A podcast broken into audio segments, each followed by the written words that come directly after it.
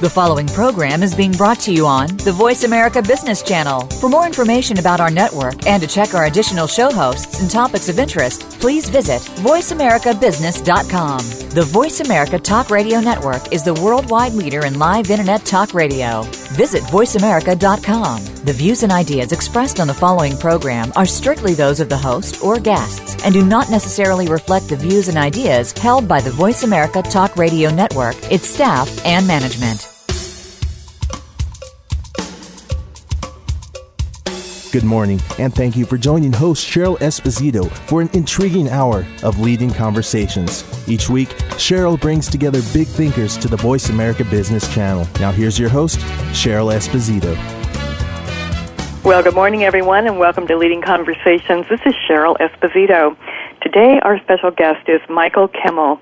He's a leading expert on men and masculinity, a professor of sociology at the State University of New York, otherwise known as SUNY, and he is the author of many, many books and publications. Most recently, his book is Guyland: The Perilous World Where Boys Become Men. Michael, welcome to the show. Thanks, Cheryl. Nice to be here. It's great to have you here. So the last time we met, you and I were at the Women's International Network Global Leadership Conference in Paris. It was about a month ago. And I, I was fortunate to hear you speak to this um, room full of women from around the world, business women, entrepreneurs, uh, N G O leaders. And you had the courage to talk about men and sexism. That was pretty fascinating. Well, I, I was honored to be there, and you know, to, to be invited to speak. And yeah, it was pretty much it was it was pretty interesting to speak in front of you know seven hundred fifty you know uh, really high power women uh, about you know where the men are in, in their lives. so I guess, but I guess you and I can now always say we'll always have Paris. Oh, that sounds so romantic. Now, isn't that a sexy thing to say? Right. Now, you know, I, I I joke about this, but you have really made the study of men and masculinity um, something way beyond stereotype. Talk to us a little bit about why you initially became even interested in, in this whole concept of men and masculinity. Um, well, I became interested in it partly because um, it, it, you know, it wasn't the kind of thing where I went looking for something to study. Um, I actually did my uh, PhD on seventeenth century French history. Not no nothing about masculinity, gender, women, anything of the kind in it. Mm-hmm. So, um, it, but this is this topic kind of found me, and the reason it found me is because there were so many women that I met and that I knew who were talking about um, women's equality in the workplace, women's equality at home, uh, sexual violence, rape, pornography, uh, um, uh, all of the different issues that sort of that, that were raised, you know, some thirty, forty years ago around feminism. Right. Suddenly, everybody I knew was talking about them, and it, you know, and occasionally it occurred to me that the, the conversation seemed somewhat, you know, sort of one-sided. Like all these women were taking on all of these issues, and they were talking about the impact of, you know, gender inequality on them as women. And nobody, you know, and, and then they kept saying, you guys really have to start talking about it. And the men were like, who, us? Why would we want to talk about that? You know, you go, you, you, you ladies go ahead and do your thing, but we're fine the way we are. And, uh-huh. and it gradually occurred to me that that was so dishonest, that there was a conversation that was just begging, just crying out to happen, which was a conversation about what um, what it means to be a man, and how what it means to be a man has not only had this impact that you all were talking about on women, but the impact of what it means to be a man on men. That what we thought, what we inherited from our fathers and grandfathers that we thought would make us feel like real men actually make it harder for us to be the kind of workers that we want to be, the kind of professionals, the kind of employees that we want to be in the twenty-first century, makes it harder for us to be the kind of husbands we want to be, um, the kind who are supportive of our wives in their careers, who are supportive of our wives, you know, in, in sort of emotional growth, professional growth, it makes it harder for us to be the kind of fathers we want to be, because we're absentee landlords at home. We're never mm-hmm. there. We're always, you know, sort of working. Um, and, and, and the idea of masculinity means that you're so emotionally shut down. You know, um, guys would say things, you know, when their when their partners or wives would say things like, well, tell me what you feel. Men would say things, well, well just tell me what to feel and I'll feel it. um, you know, so so what are the costs to men of this ideology of masculinity? You all spent a very a good amount of time, and rightly so, talking about the, the effect of what it means to be a man on you. But men hadn't done it, and it said, I said, you know, we've got to have this conversation, guys. We've got to start talking about what this means. Mm. And so I started thinking about it. I started becoming politically active, first around violence uh, and sexual violence, and later uh, around workplaces and corporate settings, in which I said, you know, there has been this conversation going on among women about gender issues for thirty years, and we men have thought it had nothing to do with us, and it has everything to do with us. And we have got to start talking about the impact or the importance of gender equality for men. And that's what I do when I work with corporations. Mm. That's what I do when I when I talk in in uh, you know in in uh, various N G Os, whatever, wherever to to uh, you know senior managers or to Um, to employees about, you know, engaging in this mm-hmm. conversation that, about gender equality as men. What's in it for us? Well, and how much do you think um, this whole thing, I mean, there's a lot of talk about that this is hardwired into us, you know, the whole concept of the male being the hunter and the female staying home and nurturing the home fires, et cetera. I mean, is this actually something that is in our biology? Well, um, I have read very carefully uh, the evidence, the biological evidence for difference, and I find it, as a scientist, uh, unpersuasive. Mm-hmm. Um, there is no trait, attitude, or behavior that is, as we would say, categorical, that all men and only men possess and no women, or that all women and only women and no men possess. Just aren't any of those. So the, so you're always going to be talking about tendencies and overlaps and distributions, and that's a different conversation. Hmm. Um, the second thing is, um, you know, having read that literature, I think um, I think we like to think that we're hardwired for certain things. But let me just ask you ask ask a, a rhetorical question. Mm-hmm. So let's just say that men are hardwired because of testosterone or evolution or bio, or some other brain chemistry, whatever you want to call it, uh, talk about, to be more aggressive. It's testosterone, whatever, more aggressive, more dyna- you know, more dominant, et cetera. Do you think these same naturally hardwired, dominant, aggressive men are going to be dominant and hardwired to be aggressive when they're being talked to by their boss? Of course not. They're going to be obsequious, they're going to be, you know, placating, they're going to be consensus building, and they're going to be very passive yes men. Why? Because it doesn't really matter what the gender is. What matters is the power dynamic. And very often we mistake power in, power imbalance for gender because men are in power and women aren't. Hmm. But let me tell you, male secretaries and female bosses, you know, b- b- believe me, it, the truth is bosses are from Mars, secretaries are from Venus. And it doesn't matter their gender. That's interesting. Well, and it does make a lot of sense. And so then the, it begs the question of, you know, how did the power dynamic get set up? Let me let me just ask you one. Let me just point out one other thing about the biology. Mm-hmm. If it were all biological, and I, I take the position that, you know, biology gives us raw material, but it doesn't tell us how mm-hmm. to shape it. You know, mm-hmm. so it's it, it's clay, but it's not a sculpture. Right, right, right. But so if it were all biological, here's my question for you: why is it that the entire apparatus of our entire culture is designed from the day we're born, even before we're born, be, to make boys and girls different? So what they wear, what they play with, mm-hmm. what songs they sing, what they, you know, how they interact. We constantly are telling them, this is what boys are supposed to do, right. This is what girls are supposed to do. Dress the boys in blue, go out and skin your knees, play with trucks and, and, and, and guns. Mm-hmm. Here's what girls can do, dress them up frilly, give them a tea set, don't let them skin their knees, and then you wonder why they're different? Well, mm-hmm. it seems to me that if we were so biologically hardwired, you could put them all in, you know, in, in, in sort of, you know, white overalls, and they would turn out differently. Right, right. Right? But we have the we have set the entire apparatus. I mean, you know, don't believe me. Take a walk through Toys R Us sometime. Oh, sure. It's like yeah. the Red Sea. There's this big gap in the middle, and one side is Barbie land, and the mm-hmm. other side is guns, t- guns mm-hmm. and, and sports.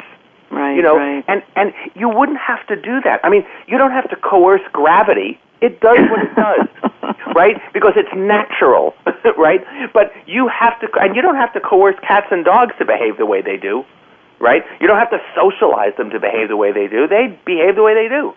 But but people, the you know, everything about it is completely um, cultural. So, you know, so if it is biological, we don't trust it very much. Well, you know, it, uh, it makes me think of um, many, many parents, uh, you know, people in my generation.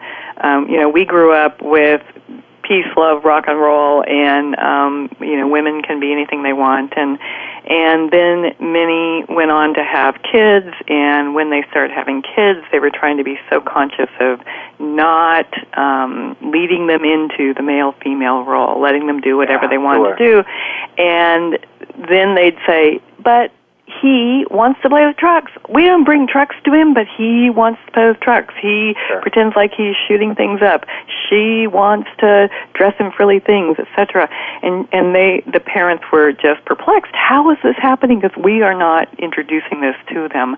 And so you know there was there was more anecdotal kinds of evidence that you know this must be hardwired. And sure. so how do you explain that? I mean, I mean, is it like in the air? You know? Well, it's in the water that we're drinking and the air right. that we're breathing. I mean, unless these children of your of these sort of gender equal parents were living in a complete bubble with right. no media whatsoever, right. then you'd wonder. But of right. course, you don't wonder. You don't wonder because even though they're giving little Sally trucks to play with and they're giving little Johnny a Barbie doll, she still stays home and does all the housework, child care, cooking, cleaning, et cetera, while he plays golf on the weekend. And then they wonder why the kids come out different. Hmm. You know, number two, you know, do they go to school? Do they have any friends? Do they ever watch anything, including Sesame Street? Well, then they're going to see gender difference sure. portrayed as as natural. Sure, you know, sure. that's, I mean, it's it's everywhere you look. I mean, I'm frequently asked by, by parents, um, how do I shield my kid from this? And I look at them and I'm like, what, what are you, crazy? You can't.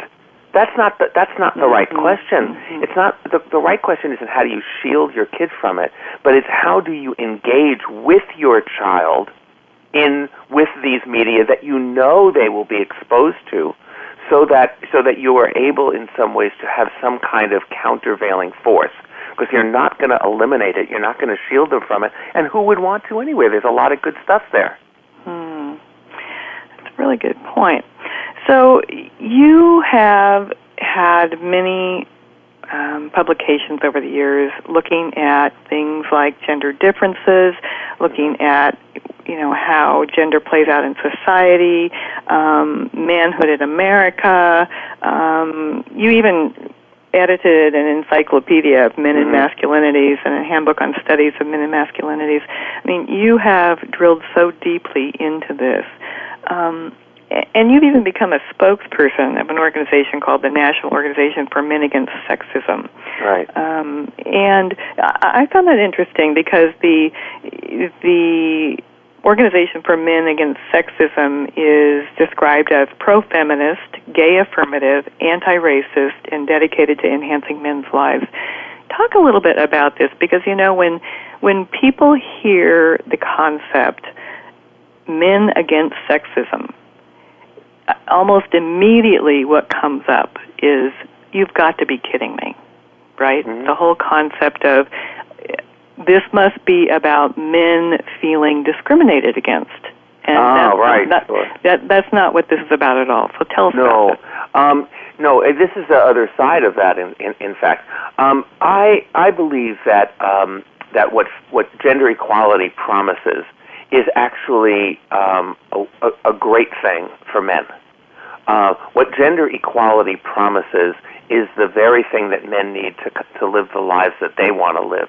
So this isn't, um, a, you know, sort of a, a return to sort of the old way. Um, mm-hmm. What what what I believe is that, you know, the, the, that what gender equality actually means is maybe the best thing that's ever happened for men, um, because what it means for us is finally being able to um, have the kind of relationships that we have been saying we want all along. Mm-hmm. So, you know, this, you know, it, this is this is actually based on actually listening to real men no. talk about the kinds of lives they want to have, the kind of relationships with their children that they say they want. And my contention is the only way we're going to be able to have those kinds of relationships, the only way we're going to be able to live the lives that we as men say we want to live, is to support gender equality. And that's to support it at home or in the workplace. Um, because that, it, it, uh, because that's the the only way that we can uh, begin to have the kind of uh, conversations with our with our families, with our children, that we in fact say we want. Hmm. And what are those kinds of relationships that men say they want? Well, this is the really good news. I mean, men say, not only do they say, but they are actually living, you know, relationships that in some ways they're their their um, you know fathers would have found somewhat incomprehensible. Mm. Um, you know, men are much better uh, you know friends today with women than they ever have been. Um, it's the biggest change among young people, for example, uh, around the country, is that you know uh, uh, just twenty years ago when I started uh, teaching about this sort of stuff, um, I would ask my uh, my students, how many of you have a good friend of the opposite sex? Maybe ten percent. Now, rarely do I get a student who doesn't. Um, and you don't make friends with people who are s- significantly unequal, you know. You mm-hmm. make friends with people who are your equals. Sure. So, so that gives you an indication that gender equality has actually turned out to be a pretty good thing for men. Hmm. Um, we're able to be friends across gender in, in a way that, you know, I'm, uh, you know, we're from the Harry Met Sally generation, right? Right, so, right. You know, women and men can't be friends because sex always gets in the way. Well, ask ask kids. Ask twenty, twenty-five-year-olds. Right. They all have cross-sex friends. They do. It's a very interesting generation. Well, we have more to talk about with Michael Kimmel when we come right back.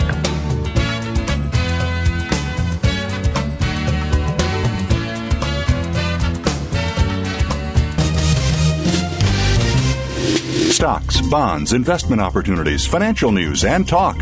We can help. Call us now toll-free, eight six six, four seven two, five seven nine zero, eight six six, four seven two, five seven nine zero, Voice America Business Network.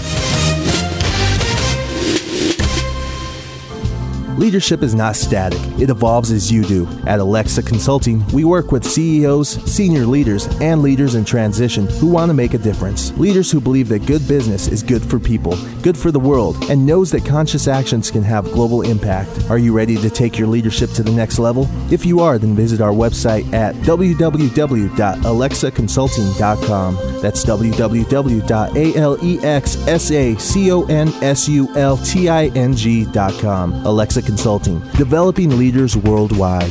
In the United States today, women make up the majority of the workforce and the general population. It's time to lead and leverage this influence. Succeed Like a Woman with host Rhonda Jones Sparks will address topics that are relevant to women at any stage of their lives, from starting their career to leadership at the top. We'll hear from the most prominent women leaders who will offer support and guidance and common sense advice to help you fulfill your leadership potential. Tune in to Succeed Like a Woman with Rhonda Jones Sparks every Monday at one p.m. Eastern, ten a.m. Pacific on Voice America Business.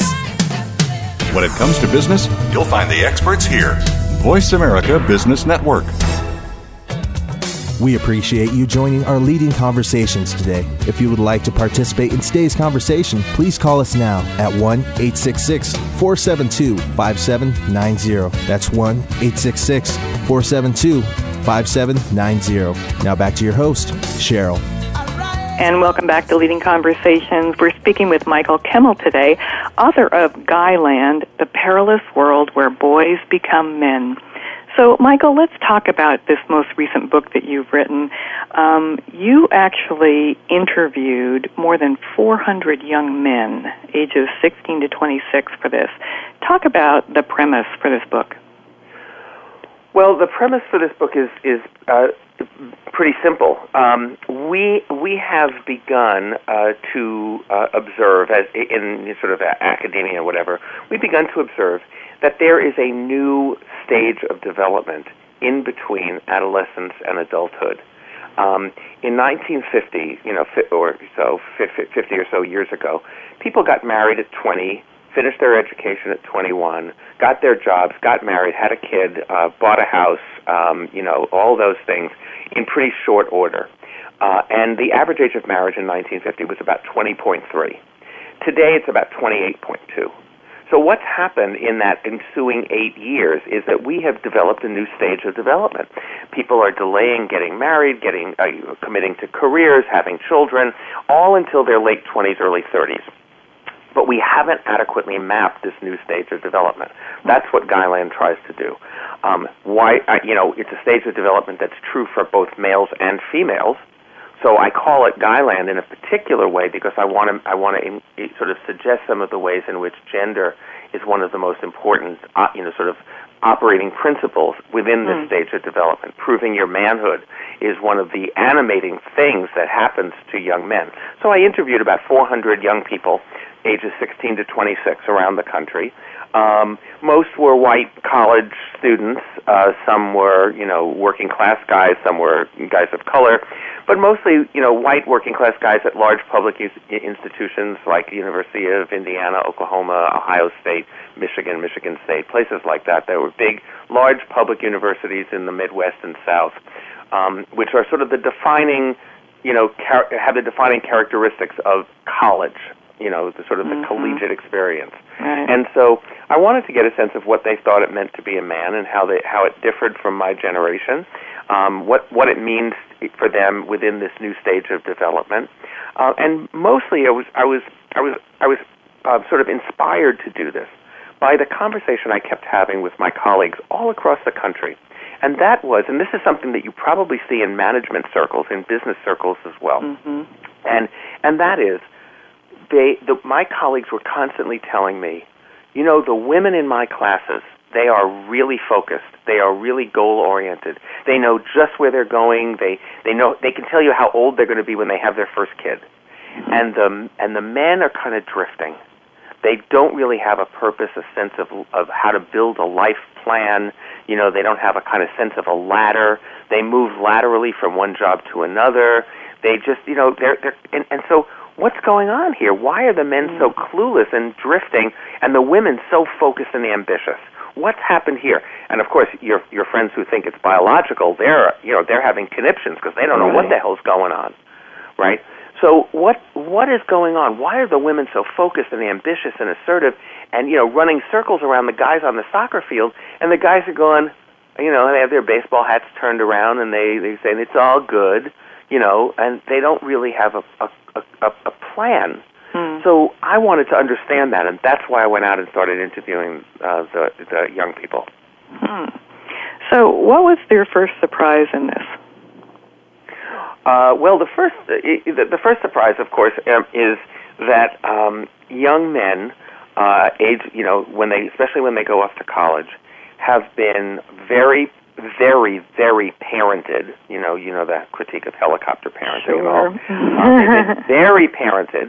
Then they go off to school, and they're desperate to sort of show that they're real men, to find friends, to bond with other guys, and they are, and they, they are asked in most in case, in these cases to basically be eighteen-year-olds proving their masculinity to nineteen-year-olds, and that's just not going to work.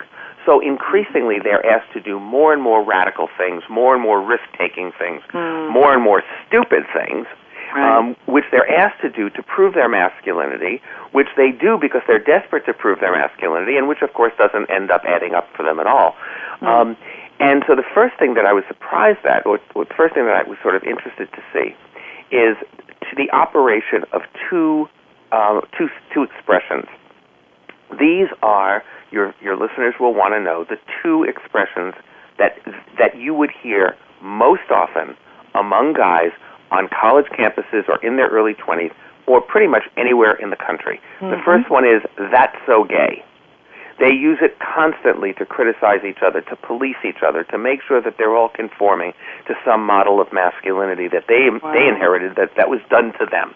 Again, if it was so biological, we wouldn't need all this coercion, but we do. Mm-hmm. So um, that's so gay. What you're wearing is so gay. What you're studying is so gay. That you're studying is so gay. That you even care about this girl is so gay. Everything is so gay. That's the first thing. The second thing is the expression bros before hoes.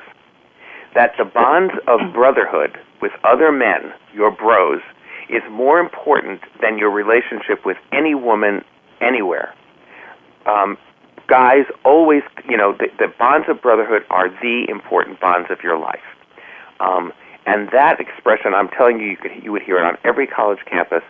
And that is why guys don't stand up, they don't speak up when they hear about sketchy stuff, when they hear about sexual assaults or guys trying to get women drunk so they can have sex with them or whatever. When they hear this stuff, they're told, be quiet, bros before hoes. And they don't speak up. And that, I believe, this is another. This goes back to our earlier conversation, mm-hmm. that does tremendous damage to them. It does damage to them ethically, does damage to them, you know, psychologically. What mm-hmm. does it mean that I acted immorally? I know I contradicted my own values, my relationship to my my, my God, mm-hmm. my relationship to, to you know some spiritual core values when I didn't do the right thing, when I know I did the wrong thing, when I didn't speak up, when I didn't stand up, when I didn't intervene. What kind of psychic cost is it that we're asking of young men to contradict their values? Um, so that in the name of masculinity. And so I think that's really what I was trying to, to, to explain in this book. You know, that makes me think about what goes on in um, gangs, you know, in um, neighborhood gangs, and how they're all about proving their loyalty and proving they, they can belong. I mean, this is very much like gang behavior. Sure, sure. And there is there there, there are some sociologists who have basic who have basically thought that uh, gang behavior and uh, is just the, the, the, the working class version of what fraternities do, which is the middle class right. version of it. Um, they and and the, the dynamic that's similar, of course, is that you extract from members a certain kind of unquestioning loyalty, mm-hmm. and if they don't provide that loyalty, you accuse them of not being your brother. Well, did you have the opportunity to speak with, when you did these interviews, um, to speak with young men who had indeed um, not stood up when something potentially horrific had occurred? Or, oh, or, sure. Yeah. And what did they tell you? Uh, well, they told me, um, you know, I talked to guys who, who didn't, you know, sort of didn't do anything later. Um, you know, uh, in, in their, you know, later in their lives when they look back on it and they think, oh, you know, dear, that, you know, that was, you know, I really, I really, you know, missed an opportunity, and I'm sorry, and I'm, I'm embarrassed about it now. I'm ashamed that I didn't. Mm-hmm, you know, mm-hmm. I, I wish I had. I talked, I, you know, I, I, I talked to some fraternity guys who were on trial uh, as accomplices to mm-hmm. murder. Because during a hazing incident, one of their pledges died of alcohol poisoning. And now, you know, now that they're sort of sober and they're actually looking at what they did, um, they think, you know, this wasn't fun. This wasn't funny. This yeah. was serious. You know, yeah. somebody died. I'm going to live with this for the rest of my life. I'm so in- ashamed of it. And now they're campaigning against hazing. Uh, the, the young men themselves. Yeah. Oh, wow. I didn't know that. I mean, that, I mean, that's fascinating to me that, you know, that because that is not what is being presented from the colleges. What do you mean? Well, at, at universities, it seems like, you know, for years and years, have always known this hazing's gone on and have kind of turned a blind eye. Ah, well, know? you know, some of it, they turn a blind eye. In fact, I, see, I don't think they turn a blind eye. I think they turn an open eye. I think they know full well what's going on. But here's mm-hmm. the problem. every, you know, th- and this is a problem, um, if, you know, especially at the sort of the wealthy private universities. You know, uh, in the United States, for example, schools like uh, Colgate and uh, Dartmouth um, have tried in the past couple of years to rein in some of the fraternities, but they run up against another problem. Universities are not simply students, faculty, administrators, and parents. They're also alumni. And the mm, alumni, right, right. Uh, the alumni absolutely say, especially at the private schools, sure, you close that fraternity, we will never give you another penny. Right, and right. Universi- private universities, they rely on that money. Right. Um, and so the the power of alumni, and the alumni are absolutely, you know, I, I, I mean, I'm going to state this really strongly, they're quite deluded because they mm-hmm. think, they say something like, well, the stuff that happened to me in that fraternity, that mm-hmm. made me that made me the man I am today. Right. Well, I'm sorry right. to say it didn't. That yeah. didn't make you a man. In fact, that is, you are suffering from post-traumatic stress. It's mm-hmm. called the Stockholm Syndrome, where you were tortured and you now identify with your torturer. Those are strong words, Michael. They are. But that's yeah. what. But these guys are saying, that's what made me a man. I don't think so. The fact that you got a really classy education, that made you the man you are today. The fact that your parents had boatloads of money, that made you the man you are today. Mm-hmm. But it's surely not being tortured, you know, when you were in college. That did not make you the man you are today. Well, and so, you know, how do we make the shift? I mean, this is a huge problem, and any time that the bottom line is about, you know, following the dollars, um, it seems like we in our society in this time in our world have trouble separating it out. You know, so we kind of look away. Well, it's well, just the way it is. Let, let, let me let me put it in a somewhat different, more sort of corporate um, and leadership uh, context.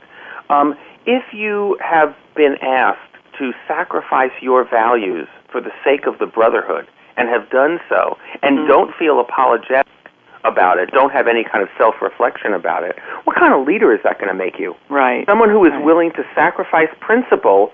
Right. For you know, for being for for, for, uh, ha- for to make sure to make other people like you, you know, that's not going to make you a particularly effective or honorable, maybe effective, but certainly not honorable leader, is it? Right. No, so, not at so all. My my sense is that this isn't the kind of person I want running a company. Mm-hmm. Um, you know, I want somebody who is willing to do the right thing. Well, so talk to me about leaders that you have engaged with, who um, may have shared with you um, that they've had experiences like this and how it has affected them, mm-hmm. you know, ten, twenty, thirty years later um, as they are running corporations, you know, right, as the, right. if they are trying to lead thousands of people, mm-hmm. you know. Well, I did. I have talked with, with many C E Os and university presidents, and they all have, you know, they all have a story about, I mean, they, they, there's two things. First, they have a story about something that they did that was wrong, that engage, that basically led them to a moment of kind of self-reflection mm. or self-understanding and a kind of commitment not to do it again, or you know, to, to sort of, you know, to sort of be thought, be more thoughtful. Um, and and so, and I'll tell you one story about that. And then the second, the second is I talked to a lot of you know uh, men who are in, in, in leadership positions, who said, you know, I, I need to do the right thing now, um, you know, regardless of what was done before. Um, so, for example, there's a, there are a couple of national fraternities that I've been working with that have eliminated hazing, that have eliminated pledging, that, you know, you want to join, you're in. Here's, now we'll now we'll talk about citizenship mm-hmm. and honor. Mm-hmm. Uh, mm-hmm. That's a very different kind of conversation. Right, right. Um, the the president of the University of Wisconsin, for example, has been so concerned about uh, about um, you know binge drinking on campus that he has a new po- there's a new policy that says if you are um, if you are or, you know arrested for or you know or um, caught with for any kind of alcohol related infraction, um, you and your parents will go through an alcohol awareness um, mm. workshop before mm. you can be readmitted to the school. So that says, okay, this is not just your problem, you know, right. teenagers. This is our problem. We're going to take responsibility, and your parents are going to be brought into this. We're all going to solve this problem together. So, I mean, those are those are people who I think are uh, th- those are groups or people that are standing up. But let me give you one other illustration of this. Mm-hmm. I was watching this this uh, documentary uh, about Noam Chomsky, the linguist at M I T. Now, right. Noam Chomsky is, you know, I, I mean, he's the, he's arguably the greatest linguist in history, but surely the greatest of the twentieth century. I mean, he's just a, you know, but he also has the most, you know, like way out there politics. He's constantly a thorn in the side of the administration, no matter mm. who's in power, you know, about these obscure groups that are being, you know, hurt and assaulted and decimated by the, the, the sort of the steamroller of development, whatever. I mean, and, and so the interviewer says to him, it's like, why do you do it? I mean, look, you're the best linguist ever. Um, you know, you could be very happy at M I T, just, you know, sort of doing linguistics. What, what, what's with you? Why do you keep doing this? And he says, he doesn't even skip a beat. He says, you know, when I was six years old, I think I think he says six, maybe eight. He says, when I was when I was a little boy, there was this fat kid in my school who the bullies used to pick on. And one day they came up to him in school and they said to him, "You wait for us in the playground. We're going to come over and beat you up." You know, and that little boy did what, you know, every other little boy who's been bullied does. You know, he sort of faced a choice. Does he does he show up and take it, or does he or does he run away and, you know, prove that they were right to target him in the first place? Mm-hmm. So Chomsky start gets, you know, into school. He's walking through the playground, and he sees the little boy standing in the corner of the playground alone. And he says to himself, you know, he shouldn't be alone. I should go stand with him and be with him. You know, that's what's happening is wrong. So he goes over and he stands by this boy. And then he sees the bullies coming, and he runs away. Mm-hmm. And he says, I was so ashamed. Now, this is like eight years old, right? He says, I was so ashamed of what I did. I vowed at that moment I would never again abandon the little guy. Mm-hmm. I would always stick up for them, you know? I was so ashamed. Now, here's my uh, my point to you. Many, many of the C E Os, many of the top-level administrators that I have spoken with over the past ten years as I've been working with companies have stories like that saying, you know, you know, I, I saw something that was wrong. I didn't do something about it, and I said, never again, man. I'm gonna, I'm gonna do the right thing. And I think that's what makes them leaders and effective leaders. And so, acting on what is core, it seems to be key to the success here. We have more to talk about with Michael Kimmel, author of Guyland: The Perilous World Where Boys Become Men, when we come right back.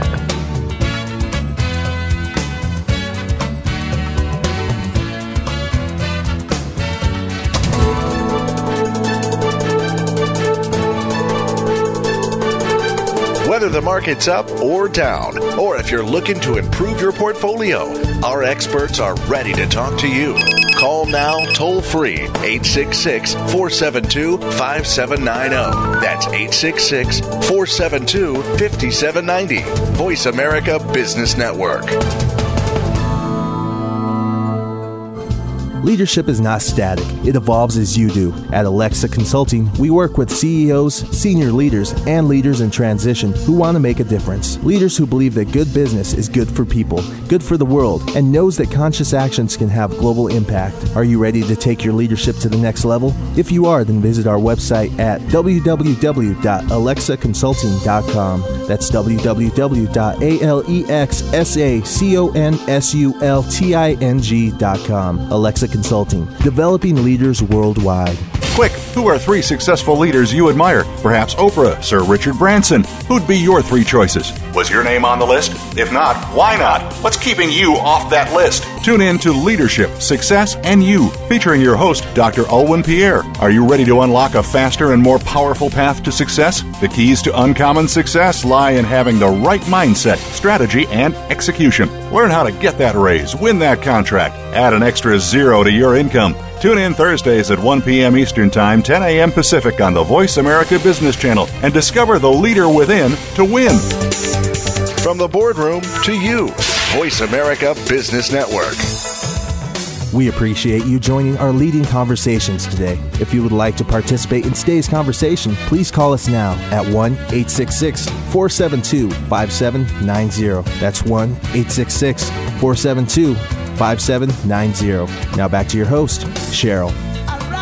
Well, we're back with Michael Kimmel. So, Michael, let's talk a bit about the collusion of women in this whole process of how men show up in the world. Um, you know, women themselves, I've noticed, often have a tough time saying, I'm a feminist, right? They say, oh, I believe in equality, I believe in gender rights, and oh, but I'm not a feminist, I'm not one of those. And so I find it interesting that um, there's issue with that, you know, and it's not only issue with men saying that, but there's issue with women saying that. You know, what's the deal here? Um, you know, I think it's you know it's it, it's a it, it's a fiction to think that just because you know that men are confused about you know gender issues and stuff, but women have it all together. We're right. all confused about this. Um, that, you know, it's very confusing. We're living at a time of unbelievable transformation mm-hmm. that's really, I mean, that's overwhelming and really fast. Um, I mean, to think about uh, the the the, t- the changes that have happened in our own lifetimes, it's just massive. Um, and so, of course, women and men are confused about this um, together. And so, of course, women are going to, you know, they're going to say that, you know, this is the this is the question I, I, I have to say that, that I'm I'm asked most often on college campuses by men, is the the question is, um, listen, we keep hearing from women that they want us to be more sensitive and more engaged and more more talk about our feelings and be nicer. So I become really nice and sensitive, and I listen to women, and I can't get a date. You know, mm-hmm. what's going on with women? And, of course, you know, women women uh, are equally confused about this. The only difference between women and men on this question is that women have been smart enough to say, you know, we're confused about this and we can't figure it out alone. Let's have a whole movement in order to figure it out. And men still think, hey, listen, I'm a cowboy. I'll take care of it myself. You know, I can I can do this. Mm-hmm. Um, thanks for bringing it to my attention. You know, and so so I think that the next step in this evolution of gender awareness and gender equality is for men to start talking to each other about this sort of stuff. Um, you know, oh, by the way, just as a parenthesis, the question I'm asked most often by women, which relates to what we were talking about earlier, um, the question I'm asked most often by women on college campuses is, they say something like this: my boyfriend, when I'm with him by myself, he is so attentive and so caring, and he really listens to me, and he's really sensitive. But when he's with a bunch of his guy friends, he says the most sexist, racist stuff. What is up with guys in groups? And, of mm-hmm. course, that's the bros before hoes thing that I was talking sure, about before. Sure. So so they have similar questions, and I, I think it's important for us to realize that, yes, of course, it's true that women are confused about this, that women often give men mixed messages. But when I ask men, and this is the key, when I ask men, whose voice do you hear when you hear someone say man up or be a man mm. or any of those things? It's a man's voice. It's that so mm. gay. It's that same thing about, you know, it's it, it's your father, your coach, your older brother, your mm-hmm. male friends. That's whose voice you hear. Well, now, when you did the interviews for the book Guyland, were any of those young men gay? Uh, a few of them. Why? Well, I, did the, do they have the same um, experience? Is, you know, it, I mean, yeah, I'm often asked if there was like Gayland, as well as Guyland, and and the answer to the question actually is um, what I was trying to describe is the dominant model of masculinity on these right. college campuses, right? Right. Um, and so, of course, you know, black men, Latino men, gay men, Jewish men, uh, evangelical Christian men all construct a masculinity that's in some relationship to that, mm. but not necessarily, you know, the same as it. So what I was trying to do is trying to map that center, the one that, you know, when I say I'm different from other men, mm-hmm. I want you to know what the other men are, what mm-hmm. it is that I'm saying I'm different from. Uh, because I think that's really important, too. What is the dominant model that everybody has to deal with, everyone has mm-hmm, to contend with? Mm-hmm, mm-hmm. Well, I'd imagine that young men who are gay, um, especially if they have not come out and they are floating in college, you know, and, and involved with um, other guys who are straight, who who have this culture uh, where everybody is saying that's so gay, um, this must have a, an amazingly destructive um, effect on them in a different way. Yeah, I think. Yeah. I mean, yeah. I think that that's right. Yeah. So, you know, we need to change this. And you say we need to get men talking about this. Um, you know, what are some of the ways that you have gotten men to start talking about this? Well, I, you know, I've done everything from running groups and workshops with, uh, you know, with, with young men talking about uh, what it means to be a man and how, how it's worked itself out in our lives. Uh, I do workshops in corporations about how to engage men in the conversations about gender equality. Done stuff about, you know, so so it depends. I mean, I've had, I've run groups, you know, in, in workplaces like the European Space Agency. I did a, a sort of a, a group around fatherhood, um, how men can, you know, how what does it mean when we think? Uh, how do we think? Do we think as men? Do we think as workers? Or do we think as fathers? You know, I think women very often are encouraged to think as mothers. Um, and I think if men started thinking as fathers, there would be far fewer wars. There you go. Yeah. Well, and, you know, great leaders uh, around the world for eons have said um, if women were in charge, there would be no wars, um, with the implication... With the well, right. Well, yeah. But the implication being that they would never send their, their children into war. Um, um, you know, I don't. I don't think I understood that. I, I, I understood that abstractly until I, I myself had a kid. At which mm. point, I was. I think about it, and I look at him, and I think to myself, you know, good grief. You know, what is it? What would it mean to send him to war? Right. Right. You know. Um, isn't there any other way we could resolve this? can, can we figure out something else? Can we have a conversation? Uh, you know, one would think. One would think. Well, there's so many issues. You know, I mean, we could talk for another hour about the specific um, issues and the specific benefits uh, to men's lives. Um, give us a couple of your top. Out of your list of, you know, however there many there are, um, a couple of, of top benefits to men. Uh, well, we, this is where we began our conversation. First of all, I think that the the more um, the and, and by the way, the, the evidence here is overwhelming. Uh, that there's really good data about this. The more egalitarian men are in their marriages, for example, the more housework, the more childcare men actually do. Um, their children are happier. Their children are healthier. Their children do better in school. Their children are less likely to be diagnosed with A D H D. Their children are less likely to take medication, see therapists. Their wives are happier and healthier. Their wives are, you know, are, report higher levels of marital satisfaction. The men say they have better friendships. The men are healthier. They go to doctors for routine screenings more often, but go to but go to emergency rooms less often. They're less likely to dr- drink and smoke and take recreational drugs. They're more likely to take care of themselves, stay fit. Um, you know, the benefits just go on and on. The reality is that gender equality is really good for men. Really good and for good men. For women and good for their kids. You know, right. This is no, so. So here's the here's the bottom line of my argument. Um, we are told that men are from Mars and women are from Venus, and that we are basically fighting an intergalactic war between the sexes.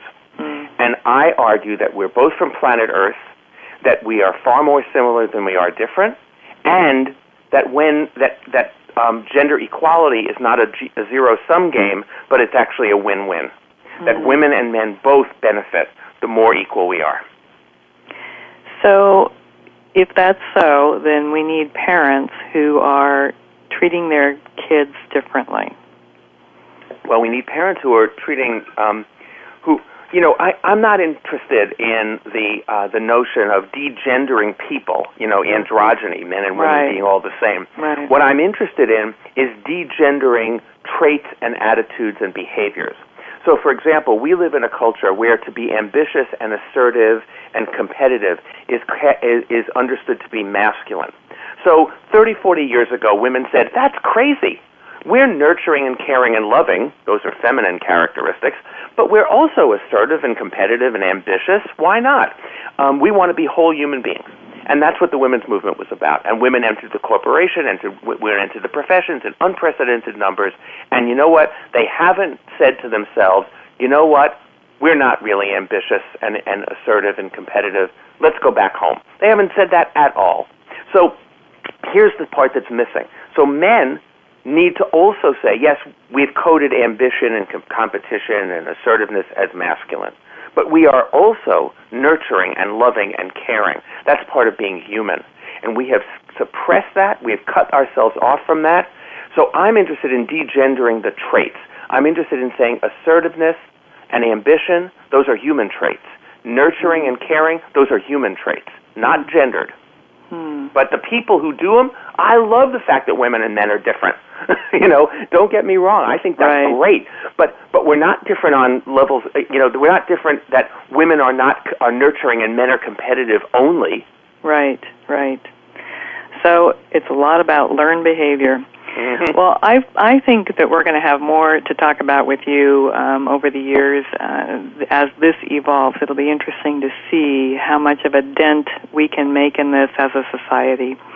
So, Michael, people will want to know um, how to learn more about this and where they can buy your book and how to contact you.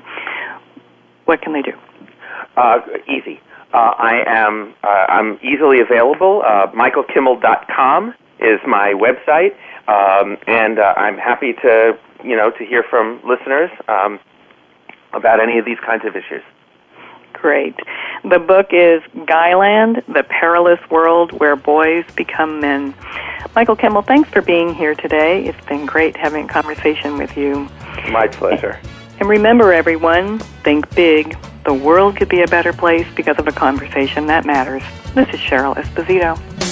Thank you for spending this hour with Cheryl Esposito and Leading Conversations. You can listen live every Friday at ten a.m. Pacific Standard Time on the Voice America Business Channel. If you have a question or comment for Cheryl, please email her at leading conversations at alexa consulting dot com. That's L E A D I N G C O N V E R S A T I O N S at A L E X S A C O N S U L T I N G dot com. See you next week.